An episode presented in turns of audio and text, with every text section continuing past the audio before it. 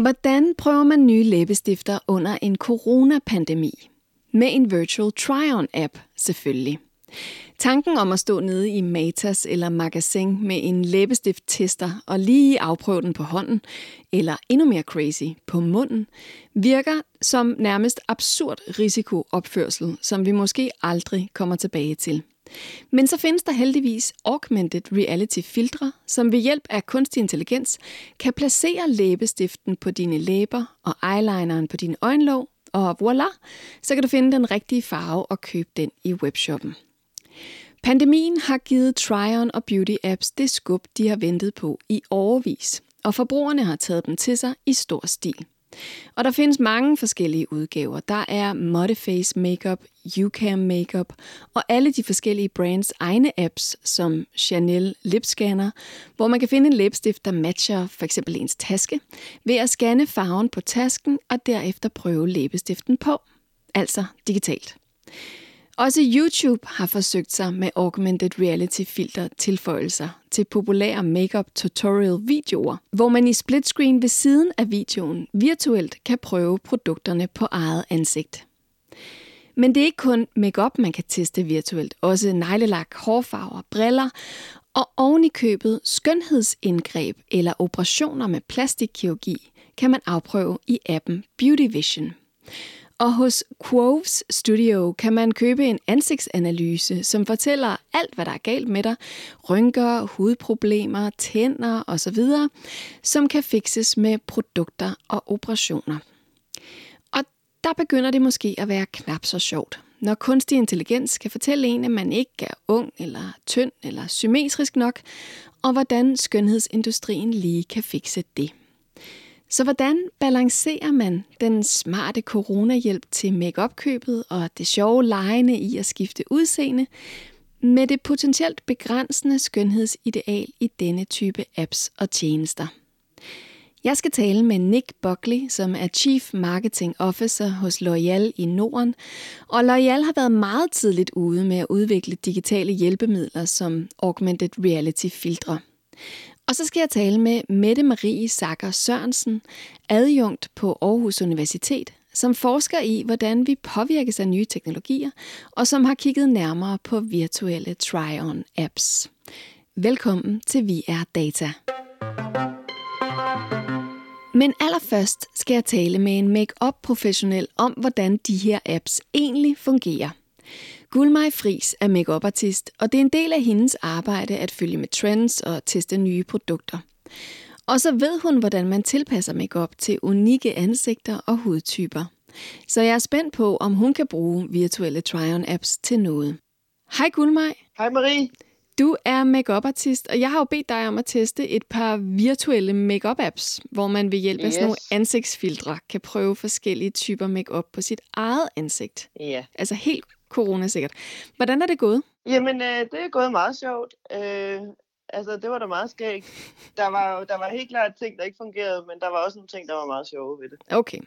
Vi har, du har jo prøvet de her apps, der hedder Modiface Makeup, og så en, der hedder Chanel Lip Scanner. Ja. Skal vi ikke lige prøve at starte med, med Modiface Makeup? Jo, lad os gøre det. Hvad synes, du, øh, hvad synes du virker godt ved den?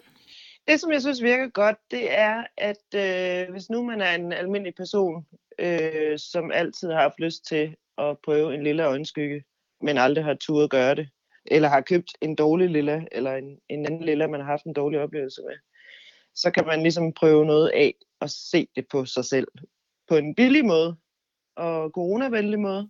Så man kan lege lidt mere, være lidt mere modig måske? Ja, det synes jeg. Og, øh, og også, altså, både også noget med foundation, at hvis nu man har, øh, altid har brugt den samme foundation, og man tænker, kunne der være noget, der var flottere til mig, så kunne man måske prøve en lidt mindre dækkende, eller en lidt mere dækkende foundation, eller måske prøve en, der var lidt lysere, eller lidt mørkere. Nu var der ikke så meget med farvetoner, altså jeg synes, det var lidt svært at finde frem til, for eksempel, skal det være en koldere farve eller en varmere farve. Men det var meget sjovt det der med, hvad gør det egentlig af forskel for mit udtryk, hvis jeg har en lys farve, en lidt lysere farve på, end jeg plejer, eller en lidt mørkere farve på, end jeg plejer. Det gør en ret stor forskel. Ja, og det kan, man prøve, det kan man prøve øh, på den. Og bare lige for at rise op, hvad er det, hvad er det, man kan på Modiface Makeup-appen? Øh, den har en inddeling. Du har ligesom et live-billede af dig selv, der bare kører. Og så går du ind og trykker på forskellige læbestifter, forskellige øjenskygger, forskellige eyeliner, forskellige foundations, forskellige øh, mascara og forskellige kinderød, lad os kalde det det. Og så kan man ligesom tage det af og på, og der er mange forskellige farver i dem alle sammen. Og de der farver, de, eller hvad kan man sige, de der øh, ting, man prøver på, det relaterer jo alle sammen til rigtige produkter. Det gør det jo så åbenbart, men på Modiface, der synes jeg, det er lidt svært at finde ud af, hvad det er for nogen. Jeg var inde og google nogle af de produkter, øh, som der stod, som jeg havde valgt. Og jeg kunne faktisk ikke finde dem bagefter, så det, det er lidt tvivl om, hvordan den lige gør med det. Okay, så der er den måske det være, du ved mere om det. Der har den måske ikke været helt så god brugervenlig, som man kunne forvente. Nej, præcis. Men lad mig lige prøve at gennemgå nogle af de her kategorier, fordi altså, det er jo lige fra, som du siger, læbestift til eyeliner til foundation osv. Hvad virker godt, og hvad virker mindre godt inden for de kategorier? Jamen, øh, deres mascara-del synes jeg er ret problematisk, fordi vi har jo alle sammen forskellige øjenform. Øh, og hvis man som mig har ret smalle øjne, små og smalle øjne, så sidder mascaraen sådan øh, en, en halv centimeter eller en centimeter længere ude end min end, end mit øje rækker. ja, okay. Og det ser absurd dumt ud. så så den, den synes, lige mascara-delen vil jeg sige, den var ret dum. Var det ikke også nogle ekstremt dollface-agtige øjenvipper, man fik med den mascara-app? Jo, de var også øh, meget, altså øjenvipperne var meget længere og, og, og, og også bredere, som, så, som jeg før nævnte, end, end ens egen øjenvipper nogensinde vil være. Ja. Så det ser jo bare virkelig dumt ud. Hvad med de andre, de andre makeup-typer? Jamen, så er der eyeliner for eksempel. Øh, eyelineren, den, den læser også lidt sjovt på øjets form i forhold til ens øjes form. Så det var også ret distraherende. Øhm, man kunne så vælge imellem, hvorfor en slags eyeliner det skal være. Skulle den være winged, eller skulle den ikke være winged? Skulle det være for neden, eller kun for oven? Øh, men men den, passede ikke, den passer ikke så godt til øjets form. Jeg prøvede det så også lige på min kæreste, som har, som har nogle meget store øh, øjne. Og, øh, og den lagde sig altså også dumt på ham. Nå, så det så heller ikke godt altså, ud på ham. nej. men, men det, som der var meget sjovt ved den der eyeliner, det var, at, at man kunne prøve lidt nogle forskellige farver til sine øjne. Hvis nu man er en privat person, som har svært ved at kaste sig ud i at bruge eyeliner, så var det måske meget sjovt at se, hvordan en, en farve, der ikke var så, så kraftig som en sort for eksempel, kan virke på øjet mm. for udtrykket. At man måske kunne gå over i noget lidt lysegrå, eller, eller en, en mere blommefarvet, som ikke er så hårdt ved øjnene, som en sort er. Mm. Så hvis nu man har svært ved at skulle kaste sig ud i det med eyeliner, så øh, kan man ligesom se, at man faktisk kan gøre noget andet. Ja. Så selve, hvad kan man sige, farve, øh, farvelejen er sjov, men den rammer måske ikke øjnene så super godt, eyelineren eller mascaraen. Hvad med det, der har med sådan øh, ansigt at gøre, altså både foundation og, øh, og blush, eller hvad det hedder, kinderødt? Jamen, øh, som sagt var det jo meget sjovt, at man ligesom kan se, at en BB-cream for eksempel ikke dækker lige så voldsomt, som en, en klassisk foundation gør. Og så også det der med, at farver har ret stor betydning øh, for en. Øh, og det gælder sig jo både med foundation og blush, eller kinderød, hvis jeg skal kalde det. Ja. Øh, ja. Godt gammeldags udtryk. Og det er jo aldrig fuldstændig troværdigt, det som man ser fordi at en app er en app, og den ikke er helt præcis, og fordi det har noget med lys og skygge at gøre, og hvorfor en rum står du i. Jeg gik rundt med den i lejligheden for at se, hvordan det ændrede sig. Ja. Og, øh, så man får, man får et lille hint omkring, øh, hvad en mørkere eller lysere foundation kan gøre for dig. Og man får et øh, lille hint omkring, at der er forskel på, hvis du bruger noget meget dækkende og noget knap så dækkende. Ja, ja. Og det kan være en god ting at opleve, hvis man som privatperson tænker, at det ikke helt spiller med ens egen makeup-rutine, man har i forvejen. Nej, lige præcis. Det der med foundation, det kan være rigtig svært at købe noget, som man ender med at blive glad for. Ja, det her det er altså kun hint, vil jeg sige. Fordi at det har rigtig meget med din huds tekstur, tørhed, fedtethed øh, og undertoner at gøre. Og det kan du ikke finde ud af på appen, men det kan give dig et hint omkring, skal du gå lysere, end du egentlig regnede med, eller kunne det være meget sjovt at gå lidt mere gylden, end du regnede med? Og så netop også opleve det der med, at dækningsgraden er forskellig, alt efter hvilket produkt du bruger. Ikke? Ja, Gulmaj, så, så bad jeg dig jo også om at teste en, øh, et specifikt brand, som jo er Chanel, som så vidt jeg ved er lidt berømt for deres læbestifter. Er det rigtigt? Ja, ja. ja det er rigtigt. Ja. Og de har jo lavet den her app, der hedder Lip Scanner, hvor der har den her ekstra feature, som ligesom er, at man kan, man kan tage en farve, som er på ens tøj, eller ens taske, eller et eller andet andet, og så kan man prøve at finde en læbestift øh, fra Chanel, der matcher. Hvordan synes du, det virkede? Ja. Jeg, jeg prøvede både at øh, tage billeder fra Instagram. Der er, der er en model, jeg har arbejdet med, der hedder Lotta Lina, som er fabulous god til at få brugt læbestift. Og hun har gang i sådan nogle farver, der minder meget om det gamle sådan Marilyn Monroe-måde at tage læbestift på. Så jeg var inde og tage en masse billeder af hende, og så valgte jeg så det billede, hvor den bedst kunne finde ud af det, fordi den skal jo også lige kunne finde ud af at ramme det, så den ikke rammer huden og tilbyder en en helt lys læbestift farve. ja, så du kunne scanne billedet af den model, og så, og så sige, ja. find den læbestift til mig. Og der vil jeg altså sige, at der skulle nogle forsøg til, faktisk. Jeg tror, jeg fandt fem forskellige billeder af hende med den samme læbestift på. Og en af gangene lykkedes det faktisk at finde den nuance, som jeg synes, det var. Mm. Og øh, de andre gange gik det helt galt. Øh, jeg prøvede så også at tage et billede af en rengøringssvamp ude fra køkkenet, som havde en rigtig flot, sådan koralagtig farve. Og der fandt den den faktisk. Okay. Ret godt. Hvis du finder et billede af en eller anden, øh, som du synes er flot i et modemagasin eller på Instagram, tager et billede af det, og så beder den om at finde det, så kan du ikke være sikker Nej. på, at den finder det. Heldigvis, så kan man jo prøve det af, fordi den siger try, øh, try it on eller et eller andet. Og så kan man jo se bagefter, om man synes, det matcher eller ej. Og der kan, altså, jeg, jeg, jeg prøvede faktisk, øh, den femte gang tror jeg, det lykkedes, at jeg faktisk fandt den nuance, jeg godt kunne lide som jeg synes, der var identisk med det, jeg ledte efter. Og hvor god er den til at putte læbestift på dig, så det ser troværdigt ud? Jamen, det er den ikke så god til. min, min læbeform har bestemt ikke den læbeform, som den tilbyder mig. altså, nu går vi jo ikke ned i magasinet alle sammen længere og prøver læbestifter på. Mm. Og prøver og prøver og prøver, fordi corona er der og sådan noget. Øh, så på den måde er det jo faktisk ret sjovt, og jeg vil sige, jeg synes faktisk, at lip, lip scanner fra øh, Chanel virkede på den måde, at jeg fik faktisk lyst til at købe nogle læbestifter. Okay.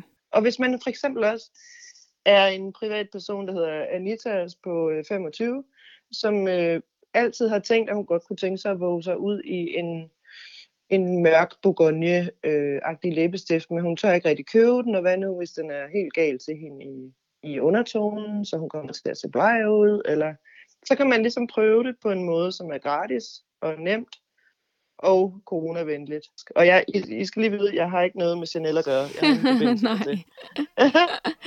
og for lige at tage fat på netop øh, den præcise person, lad os sige Anita. hvor, meget betyder ja. det, hvor meget betyder det for, at en makeup bliver flot, at man ligesom udvælger og tilpasser til det enkelte, unikke ansigt? Det betyder alt. Man kan simpelthen ikke, hvis jeg går ud som makeup artist og har det samme kit samlet til hver, hver gang jeg går ud på shoot, så vil det gå gruelegalt. Så hvad er det, hvad er det man kigger på? Jamen, øh, man kigger jo på, for det første, hvad har, hvorfor nogle træk har en person. Og så hvis nu man har med en privat person at gøre, som siger, jeg kan godt lide min overlæbe, og jeg kan ikke så godt lide mine øjne, eller jeg kan godt lide min øjenbryn, og jeg er ikke så vild med min mund, eller et eller andet. Man vil altid prøve at fremhæve det, som en person er glad for. Eller hvis man er make artist som mig, det, som jeg synes, der er karakteristisk ved den pågældende person. Og øh, derfor skal man altid tænke, jamen, hvad er, hvad er det, jeg godt kan lide ved mig selv? Nå, men det er måske mine øjne. Jamen, så er det dem, der skal have, der skal tiltrække øjet. Og kan de her apps det, synes du? Øh, nej, det kan de jo ikke, men det de kan, det er jo, at hvis, hvis man for eksempel er glad for sin mund, og man tænker, åh, det gad jeg godt lige få fremhævet noget mere, at jeg faktisk har nogle skide flotte læber så kan man jo tage det valg om, at jeg har lyst til at fremhæve min mund. Øh, det synes jeg er min bedste feature. Og så, øh, så gør man det jo blandt andet ved at bruge læbestift. Og derfor kan det være sjovt, at man så måske våger sig lidt ud i det og tjekker det lidt ud på forhånd med, via en app. Og ser, hvad man synes, der egentlig passer godt, virker godt til en. Gunmaj, kommer du til at bruge øh, apps som de her til noget i dit arbejde, eller som privatperson måske? Nej, det gør jeg nok ikke. Jeg synes, det er meget sjovt. Jeg tror, at privatpersoner kommer til at bruge det mere end professionelle personer. især det der med, hvis man er lidt forskrækket over, over makeup og måske ikke synes, man nogensinde har fundet en makeup der dutter. Eller hvis man har et makeup look man har brugt de sidste fem år, og tænker, nu er det måske på tide at finde på noget andet næste gang, jeg skal i byen, når corona er overstået. Så kan det være meget fint at være inde og kigge, om skulle det være en rosa læbestift, jeg skal bruge næste gang, eller skal den være knaldrød, eller hvad kunne blive mit næste signaturlook. Og det synes jeg faktisk godt, at den kan hjælpe med. I hvert fald øh, nok især Chanels app. Gulmaj, tusind tak for din tid. Selv tak.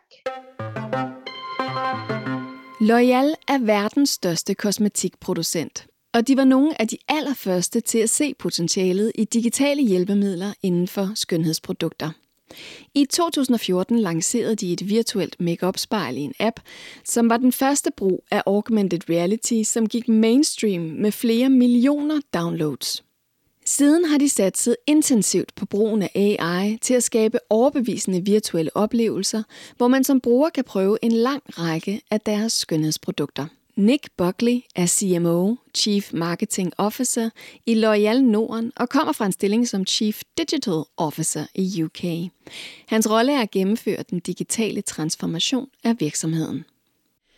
Nick, can I first ask you what brought on the very early focus on new digital technologies in the shopping and marketing experience at L'Oreal? Yeah, we we here at L'Oreal we sort of uh, spotted quite early on, probably probably sort of seven or eight years ago, um, the massive uh, shift online. So not not only uh, consumers spending more and more time uh, online, but also the massive channel shift of consumers purchasing more uh, items online. Um, so we put in place large scale digital transformation, and it was based across uh, three three pillars back then. The first pillar was e-commerce. Uh, we had a big ambition to achieve at least 20% of our sales coming from the e-commerce channel back then, a few years ago. Uh, the second pillar was what we call uh, 50% personalization. Um, and really the, the 50% personalization was, was very much focused on data. So how we can drive and acquire more data about our consumers to use that data to optimize our digital strategy and our, and our digital transformation.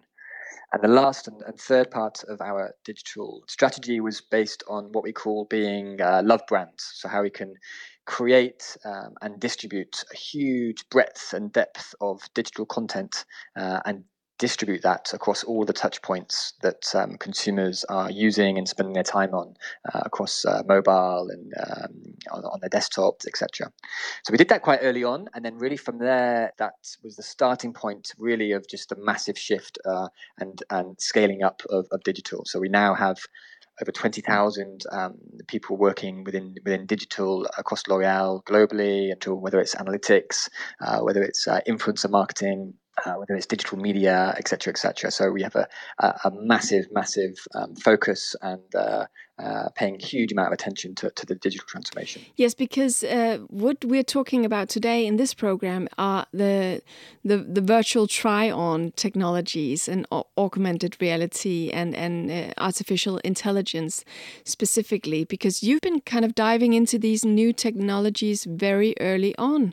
What kind of potential did you see in them when, when you started out? Yeah, I mean, we're, we're very lucky to have, you know, a, a large portfolio of brands and, and the brands that we have, we're very fortunate that consumers and people just absolutely love those brands and are absolutely obsessed by, by many of those brands. And we've always traditionally purchased uh, and acquired additional beauty brands.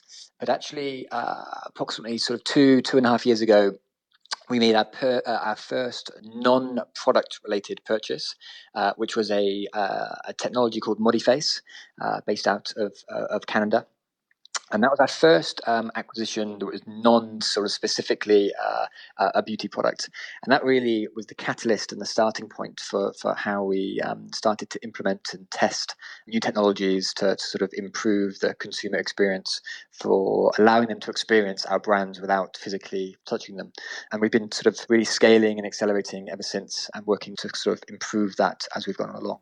And why why did you become interested in Modiface and what they could do? Yeah, so Modiface was a was a startup um, and still is a startup, in fact. Um, uh, and we were we, we, tested them on a on a couple of our brand websites, and we just we, we just noticed and we saw that um, the consumer engagement when they uh, use the, the virtual try on, the VTO, that they were coming back over and over again. They were spending a huge amount of time on, on our platforms, engaging and playing around with this technology.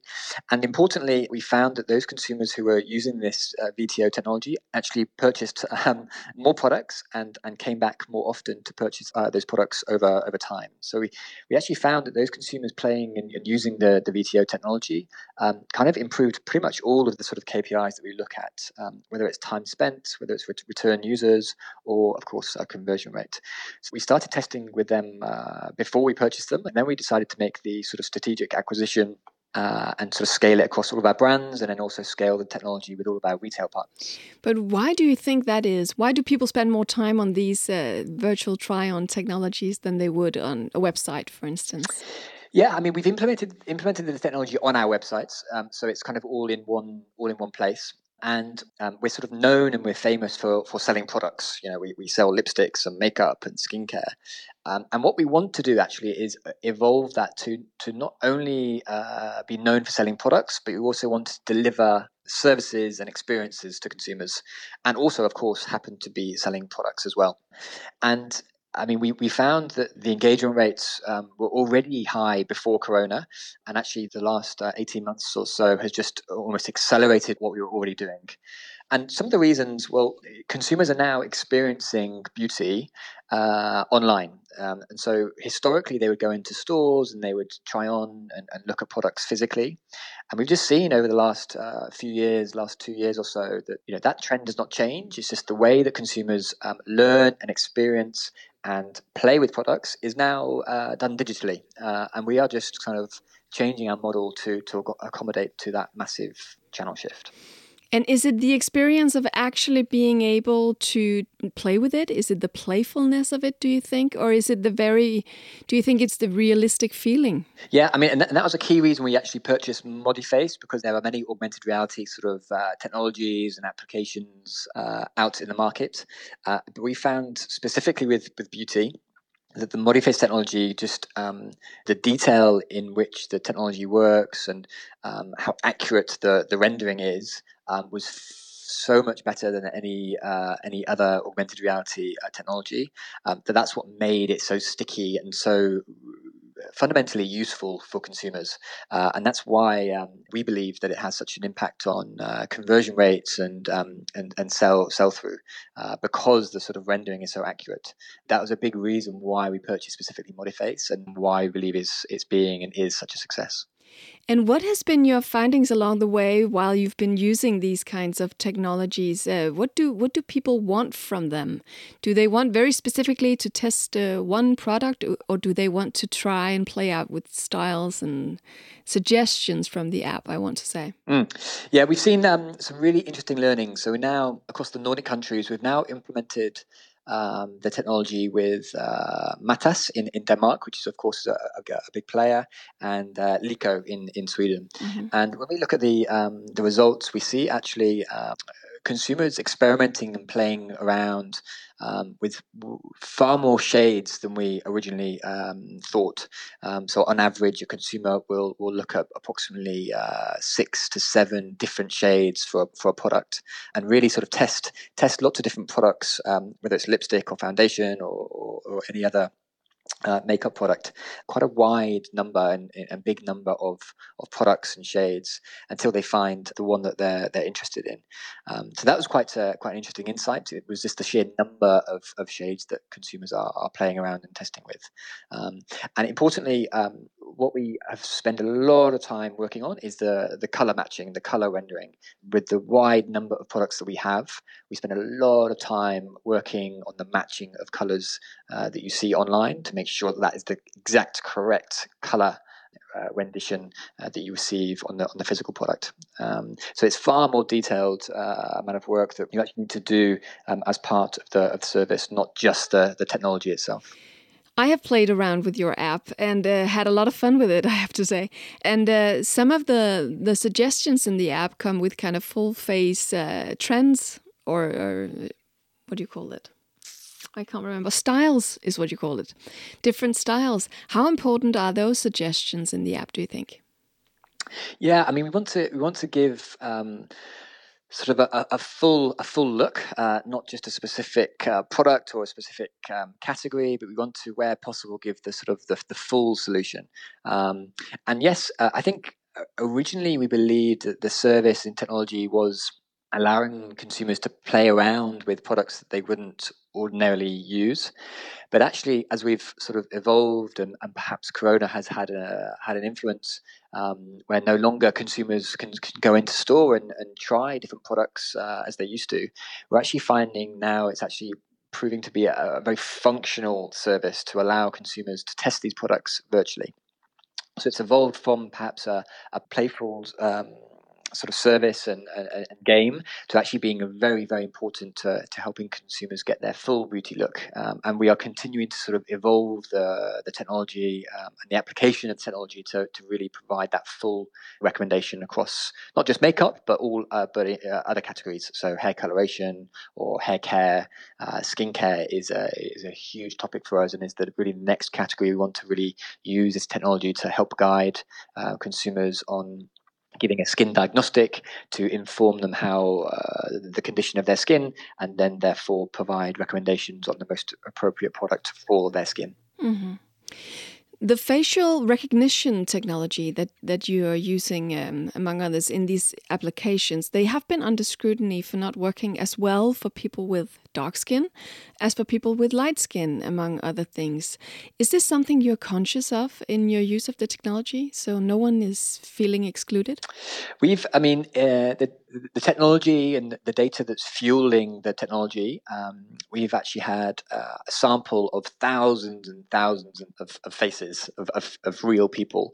Um, and those uh, scans of those of those real people have informed the the algorithm um, and the way the algorithm decides uh, which products to to recommend or, or how the, the, the face is, is is recognized and rendered. Um, and because we've just we, we have uh, an archive uh, of so many different types of faces. It includes lots of different shades of skin, ethnicities. So it's something we're, we're, we're conscious of, but to be honest, we've we've not seen um, any differences in the the service and the results um, that the uh, technology provides. Um, so uh, it's something we're conscious of, and and that's why we we ensure that we have a huge and wide um, diversity of people um, to ensure that the technology is working across everyone, not just specific um, specific people. So this app would work as well for me if, if I was uh, from the Philippines or from Nairobi, as as uh, when I'm from Denmark. Absolutely, yeah, absolutely. And and then there's kind of the whole understanding of beauty that I've been thinking of uh, in terms of these kinds of app. It seems to be kind of shifting these years, in uh, at least in some in debate and discussion towards this more natural, more inclusive understanding of beauty. Can these virtual try-on technologies be part of that change? Yeah, yeah, we believe so. I mean, um, specifically in the in the Nordic countries, there's a huge sort of focus on sustainability, naturality, uh, and many topics related to those. So, you know, we believe um, that this technology can can really sort of fuel and help uh, empower and power those those themes, which are incredibly incredibly important to L'Oreal and, and all of our all of our portfolio of brands. So, yeah, absolutely, we believe that. It's, um, um, you know, technology can uh, absolutely help fuel that and not harm those key principles. So you can actually use this app and not feel inadequate in your opinion somehow if you know what i mean. Yeah we believe we, we believe so. We believe you know beauty for all and we believe um, you know beauty and beauty products uh, provide provides and empowers confidence. And we believe beauty is for all uh, regardless of um, where you're from or your or, or, or, how much money you earn. We believe uh, beauty is encompasses absolutely everyone I want to ask Will I ever be back in a department store trying on a lipstick on my hand or even my face again? Or will these digital take over, uh, technologies completely take over, do you think? Yeah, it's a good question. I mean, the, the, the truthful answer is I, I don't know. Um, but, um, you know, we're implementing within the physical stores uh, ways in which consumers can, can, again, use their phones to to actually try on the products uh, using the, exactly the same technology of, of ModiFace. Um, so we're trying to really uh, have a, what we call an O plus O, an online and offline uh, strategy, even with this technology. So if you go into, for example, a, a Matas store um, in, in, in Denmark, and you go to go to one of a, a L'Oreal brand's counter, um, you'll you'll see um, ways in which you can um, continue to try on the products, but but through your through your phone uh, virtually. Um, so we're trying to put in place and ensure that uh, you, you, can continue to engage and and learn about the, the, the products, whether it's virtually or, or, or physically, um, in, a, in, a, in a sort of easy and efficient way. Thank you so much for your time, Nick. And thank you for having me. Mette Marie Sacker Sørensen er adjunkt på Aarhus Universitet på Institut for Kommunikation og Kultur. Hun forsker blandt andet i, hvordan vi påvirkes af nye teknologier, og hun er både dykket ned i face swap, deepfake, analyse af følelser via ansigtsgenkendelse og meget andet. Hun har kigget på en del forskellige beauty- og try-on-apps og kan fortælle om, hvordan disse nye digitale værktøjer påvirker den måde, vi opfatter ansigtet på. Mette Marie, hvorfor begyndte du at interessere dig for ansigtsfiltre og den slags augmented reality-teknologier? Det startede, fordi jeg blandt andet forsker inden for den genre, man kalder mediekunst, hvor samtidskunstnere eksperimenterer med, hvordan man kan bruge nye digitale teknologier blandt andet. Og der var der, ja det var efterhånden 10 år siden, at der var sådan nogle tidlige versioner af augmented reality, hvor der var nogle kunstnere, der lavede for eksempel sådan nogle auto øh, swaps af munden, sådan at at man så at sige live blev resurgeret, så det så ud som om, at man smilede for eksempel.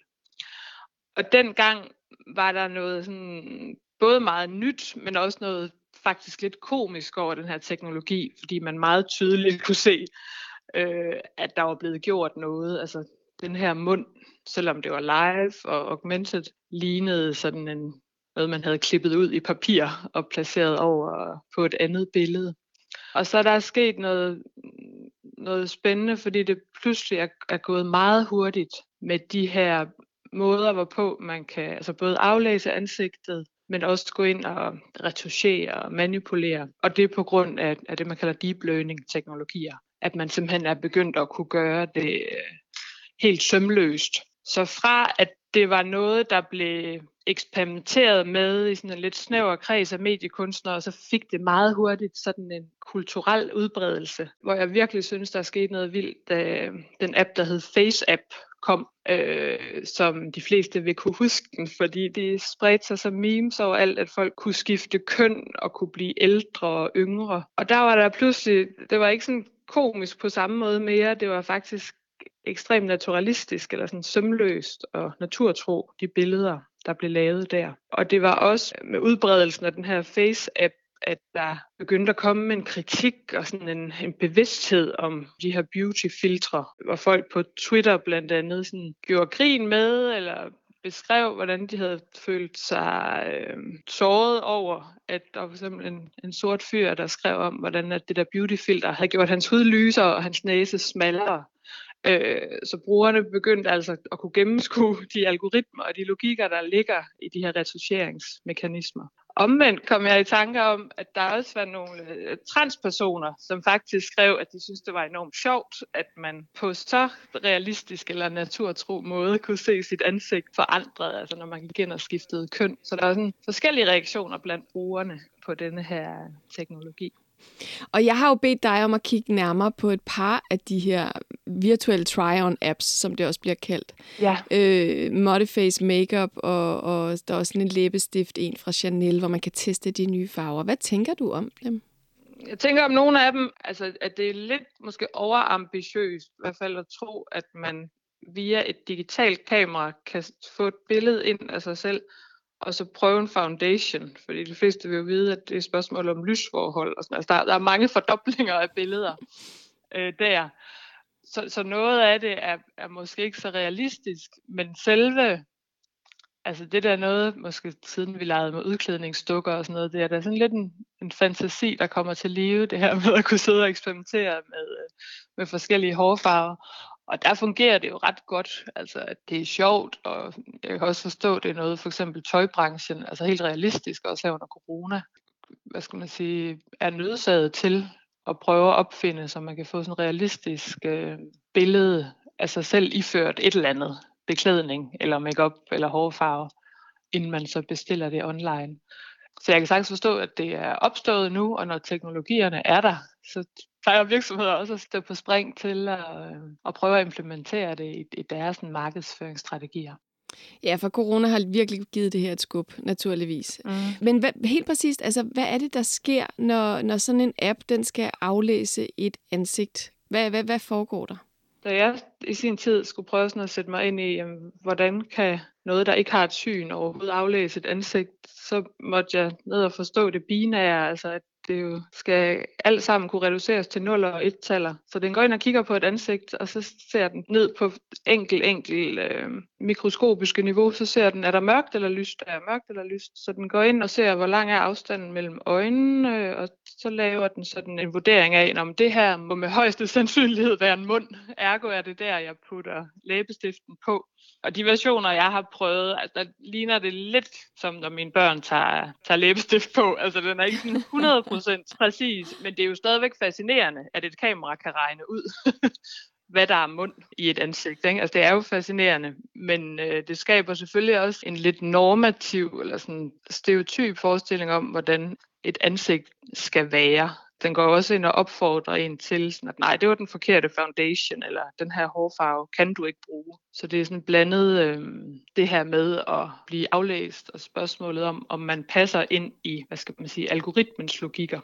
Ja, fordi jeg tænker, at hvis man så ikke lige har et ansigt, som fuldstændig passer ind i normen, altså så kan det jo være sværere for algoritmen at aflæse en. Så. Ja, og det har der været meget snak om, at de her algoritmer, faktisk kan være racistiske, fordi de træningssæt, altså det var det, der var det store, da deep learning kom, det er jo, at det er en kunstig intelligens, som bliver fremvist en helt, helt masse billeder, og algoritmen er ikke klogere end de billeder, den har trænet på. Og der har været sådan eksempler i forbindelse med identitet og overvågning, hvor for eksempel asiater får at vide af, af teknologien, at, at du har lukket øjne, så det går ikke. Altså at at ens biologiske den kendetegn bliver udsagt som forkerte af den her teknologi. Og det kan man jo også sagtens forestille sig i, i de her beauty apps, at man vil få at vide, at man ikke har en hudfarve, der passer til deres foundation-typer, eller at man oplever nogle, nogle glitches, altså noget upræcision i, ja. i anvendelsen af den. Hvor, hvor støder vi ellers på den her, øh, hvad kan man sige, øh, digitale beautificering, har jeg lyst til at sige, som, som, som de her apps jo gør sådan meget eksplicit øh, brug af, men de findes jo også øh, andre steder, så vidt jeg forstår. Jamen, de findes jo, når folk bruger sociale medier, altså med Snapchat er det jo nærmest normen, at man lige går ind og gør øjnene lidt større, altså putter sådan et, et filter ind. Men det eksisterer også altså sådan mere sømløst. Altså så snart man tager et digitalt fotografi i dag, foregår der en fortolkning forstået på den måde, at det digitale vil altid være en reduktion, næsten ligesom med, med pauserne i musik, for at det, musikken skal fylde mindre. Så fjerner man information i pauserne, altså der hvor man alligevel ikke kan høre noget. Og på samme måde går, går digital fotografi ind og, og skal prioritere på en eller anden måde. Og det gør de baseret på ens egen og andre brugeres pro. Altså det går simpelthen ind og spotter, øh, hvor er der et ansigt. Lad mig lægge noget energi her. Og i den forstand går det jo også ind og, og fortolker og prioriterer. Ikke? Så det foregår både, når vi altså helt tydeligt lægger de her glossede, næsten sådan Bambi øjne øh, ind som et Snapchat-filter, men det foregår også meget mere subtilt. Det vil sige, at jeg tager et billede med min iPhone, og så foregår der faktisk noget machine learning inde i, altså bare på, hvad kan man sige, billedet. Det tror jeg ikke, der er mange, der tænker over. Nej. På den det. måde, billedet ser ud, hvordan, hvordan billedet øh, bliver vist til mig. Ja, altså den går ind og prioriterer og tænker, hov, der er vist et ansigt her, her må jeg hellere fokusere man oplever det lidt, når ens iPhone går ind og viser de samme ansigter i ens historik. Altså, at den, øh, så bliver man måske bevidst om, at gud, det kan den faktisk gå ind og, og finde ens familiemedlemmer og de venner, man har mange billeder af. Så det er sådan et tegn på det. Men, men det er et vilkår for digital fotografi, at der jo ligger en intelligens bag, som går ind og, og tager nogle valg for en på en eller anden måde. Men hvilke skønhedsidealer er det så? Altså nu, altså nu er beauty apps jo sådan noget mere eksplicite end iPhone selvfølgelig, men hvilke skønhedsidealer er det, som de her øh, filtre eller den her, hvad kan man sige, redigering øh, arbejder ud fra? Altså, det er jo klart, at det vil typisk være sådan en vestlig og en, en normbaseret. Altså dem, der sådan forsker i spørgsmål om skønhed, de har faktisk fundet ud af, at det, som flest vil betragte som et skønt ansigt, det er et ansigt, man har lavet ved at lægge en hel masse billeder, en hel masse mennesker sammen. Så altså, det er oftest ikke det, det specielle, eller det, der stikker lidt ud. Det, det er det mest generelle og mest øh, gennemsnitlige i virkeligheden, som folk, hvis de bliver spurgt, betragtes som smukt. Og jeg synes, på den ene side handler det om, hvad der kulturelt set er smukt, men jeg synes også, det er spændende, at så snart der kommer en ny teknologi, for eksempel viste du mig også den app, hvor man kan gå ind og få et billede af sig selv, der viser, hvordan man vil se ud efter en given plastikkirurgisk operation. Ja. Og det er der noget spændende i, fordi altså, skønhed vil altid være et ideal, man stræber efter, som også etablerer en eller anden følelse af ufuldstændighed både hos den enkelte og måske også som et blik, vi har på andre. Et kosmetisk blik, er der faktisk en forsker, der hedder Bernadette Wittgenstein, som kalder det. Altså, at, at vi har et kosmetisk blik forstået som et analytisk, eller sådan et, et blik, der opfordrer til, at man da ville kunne gøre noget ved den næse. Og det er klart, at jo flere muligheder der findes for at gøre op med den her ufuldstændighed, øh, jo mere vil man fylde på. Og jeg synes, det er ekstremt interessant i sådan en app, hvor man så kan sidde og eksperimentere med, hvordan man vil se ud, at den er jo statisk på en eller anden måde. Altså får man et billede af sig selv, men efter en plastikkirurgisk operation, der er det jo hele ens gestik og mimik og den måde, man sådan interagerer med andre mennesker på, som er forandret. Altså faktisk en sådan meget solid teori om, hvordan vi både virker på andre og udveksler følelser handler om, at man, man spejler hinanden. Altså at, at følelser er ikke noget, som sådan den enkelte beslutter sig for, nu vil jeg se glad ud. Det er snarere sådan en slags vekselvirkning konstant mellem dem, man interagerer med. Og hvis man går ind med Botox eller andre sådan plastikkirurgiske operationer og forandrer det her ansigt, så vil man faktisk i nogle tilfælde komme til at virke øhm, mindre øh, behagelig at være i rum sammen med, fordi man blokerer for den her evne til at spejle. Og det synes jeg er interessant, at man så sidder og grænsker sådan et fotografi eller en statisk version af sig selv og tænker, der er den. Men ude i verden har vi faktisk brug for et ansigt, der er elastisk og i stand til at, at imødekomme andre osv. osv. Og der er jo hele taget en kæmpe øh, udvikling bare i det, at, at vi ser så meget på hinanden digitalt på billeder da jeg begyndte at interessere mig for, for ansigtet og hvordan ansigtet på en eller anden måde forandrer sig med de teknologiske udviklinger, der sker, så bliver jeg også bevidst om, at selvfølgelig er ansigtet vigtigt på sådan en, et helt biologisk niveau. Vi er sådan gearet til at se på ansigter, så snart man kommer ud som spædbarn. Men der er også noget kulturelt, der gør, at øh, både noget kulturelt, men også det, man kalder noget mediearkeologisk, som gør, at at ansigtet er blevet så vigtigt i dag. Og det er blandt andet, at vi kan sidde og se på os selv og andre i sådan en, øh, en stille og statisk version, hvor man kan sidde og grænske øh, sådan et portræt.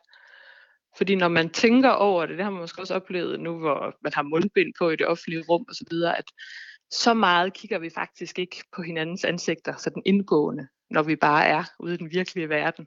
Der er alt muligt andet på spil. Men nærmest siden fotografiet kom i 1800-tallet, men også især da, da, da filmen blev udviklet i, i 1900-tallet, og man begynder at kunne zoome ind på ansigtet, der får vi den her sådan, forestilling om, at det er et landskab, og det er nærmest sådan et alfabet, der udtrykker alt muligt.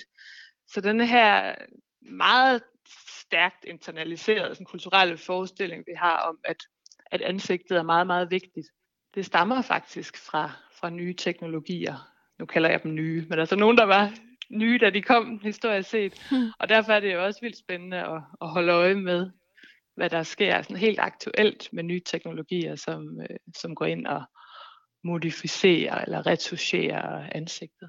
Ja, fordi jeg har lyst til at sige, altså, hvad kan man sige, skønhedsindustrien øh, har man jo i lang tid anklaget for at, at ville gøre os yngre og øh, altså på alle mulige måder tyndere og videre, har jeg lyst til at sige. Ikke? Altså de der normer, der er blevet mm. sat op, de er jo ikke nye. Øhm, og hvordan forstærker teknologien så det, det her syn? Gør det det værre, eller gør det det i en anden grad? Kan man sige det? Jeg nævnte det her med, at, at vi ser på os selv og andre som ufuldstændige. Og det er klart, at jo flere øh, potentielle forbedringer, der findes derude, jo, jo flere øh, forandringer vil man kunne forestille sig. Ligesom du, du viste mig den her app, hvor man også digitalt går ind og får lavet sådan en, en hudanalyse. Det er jo også sådan en fejlfindingslogik, altså at der er noget i vejen med dig. nu skal vi hjælpe dig med at fikse det. Og det er klart, at den fejlfindingslogik vil jo ikke eksistere, hvis ikke man bliver præsenteret for alle de her eksotiske navne, ingen måske før havde hørt om, at man kunne have af, af procenter i sit ansigt. Så det er da sådan en klassisk strategi, at man foreslår noget er i vejen, så man kan hjælpe en med at fikse det. Og omvendt kan jeg også, jamen jeg, jeg kan også godt, altså ligesom de transpersoner jeg nævnte, som godt kunne lide at lave sjov eller eksperimentere med FaceApp, så kan jeg da også godt lide det lejende, der er i at kunne pynte sig, og at man så kan gøre det på nye måder digitalt. Altså, det er også en måde at eksperimentere og sådan et, et trygt rum spørge sig selv, hvem er jeg, og hvem, hvordan ser jeg ud med, med lige præcis den her læbestift på. Ja, for selve, hvad kan man sige, tilgængeligheden af den her teknologi, at den bare lige findes i en app. Man behøver ikke engang gå ned i sit magasin, har jeg lyst til at sige, eller til en hudspecialist eller et eller andet. Du kan bare downloade en app, og så kan du få at vide, hvad der er galt med dig, og hvordan, hvordan du kan se bedre ud. Ja, men jeg så også nogle brugere, der sådan har anmeldt de her forskellige apps. Der, der så jeg, at nogen faktisk bruger det til de billeder, de forvejen har på sociale medier. Altså lige at gå ind og putte en læbestift på den.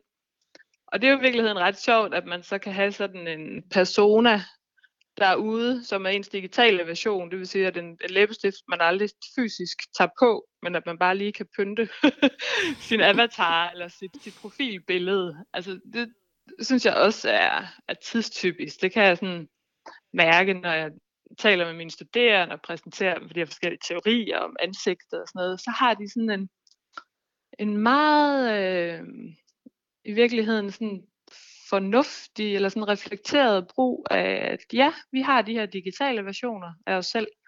Og nogle gange foregår det sådan helt, at man sidder i det ene rum, sender en snap og siger, jeg er der om et minut.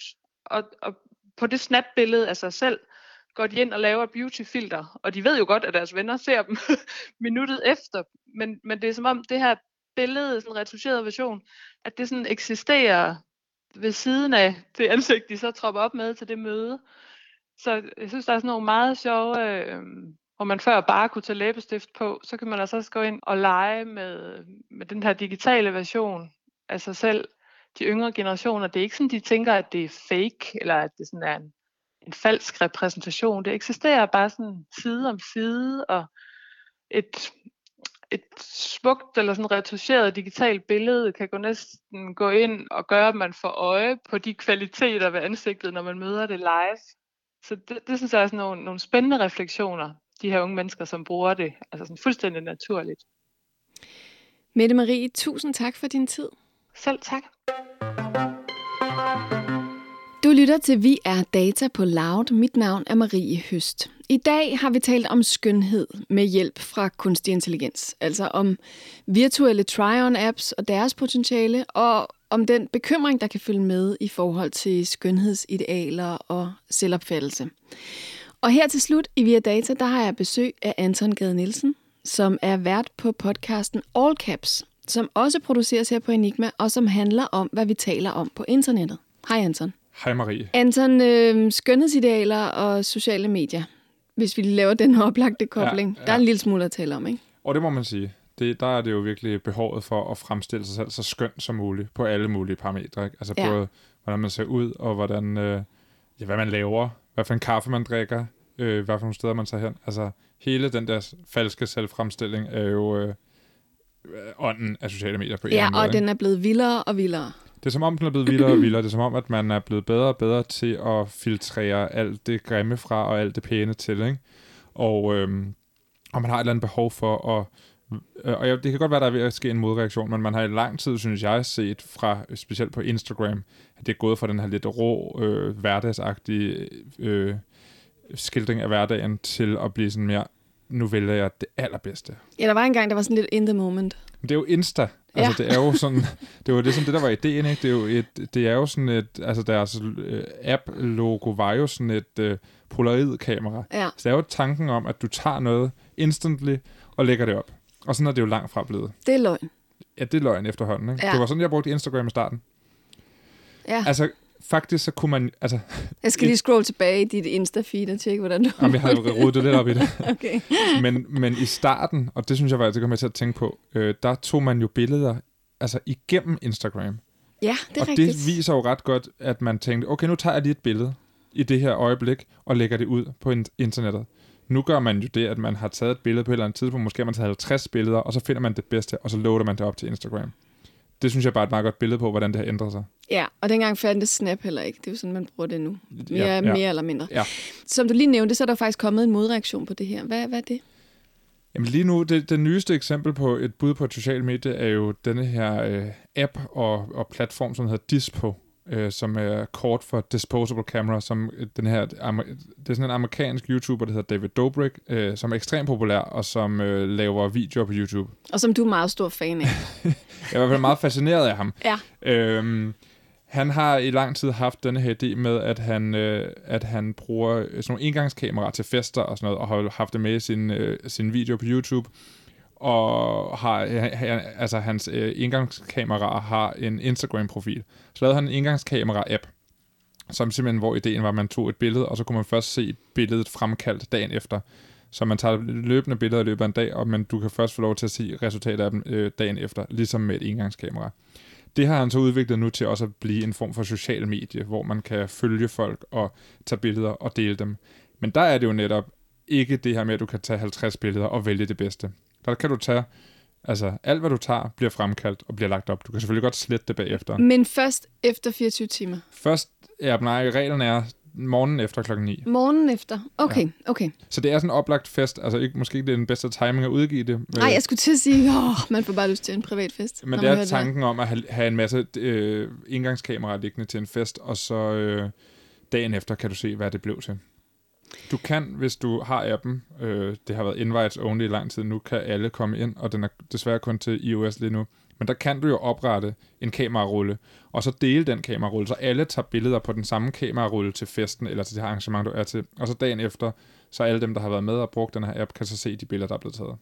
Det er sjovt. Det er sjovt. Jeg altså, glæder mig til at prøve det, når ja. der kommer en fest, og vi må. Det er ikke så sjovt, når man er tre eller fem, eller hvad man må være nu. Jo, måske. Jeg synes, det er en skide god idé. Altså, jeg kan godt se, at det på en eller anden måde kan ruske op i den her perfekthedskultur, som der jo er. Lige præcis.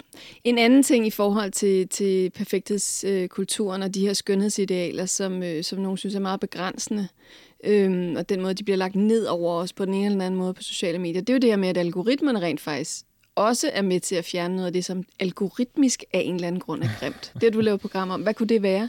Jamen, vi snakkede kort, jeg snakkede kort med Katrine Blauenfeldt om det, der havde hende på besøg, som jo er det her med, at der er nogen, der har lavet nogle forsøg på, og at, at øh, kvinder med lidt, lidt mere fedt på kroppen, end, end dem, som optræder i, i magasinerne, prøvede at kopiere nogle af de her sexede billeder med meget, meget let påklædte kvinder. Slanke kvinder. Så er der nogen, der, har, der er lidt mere overvægtige, som gør det samme.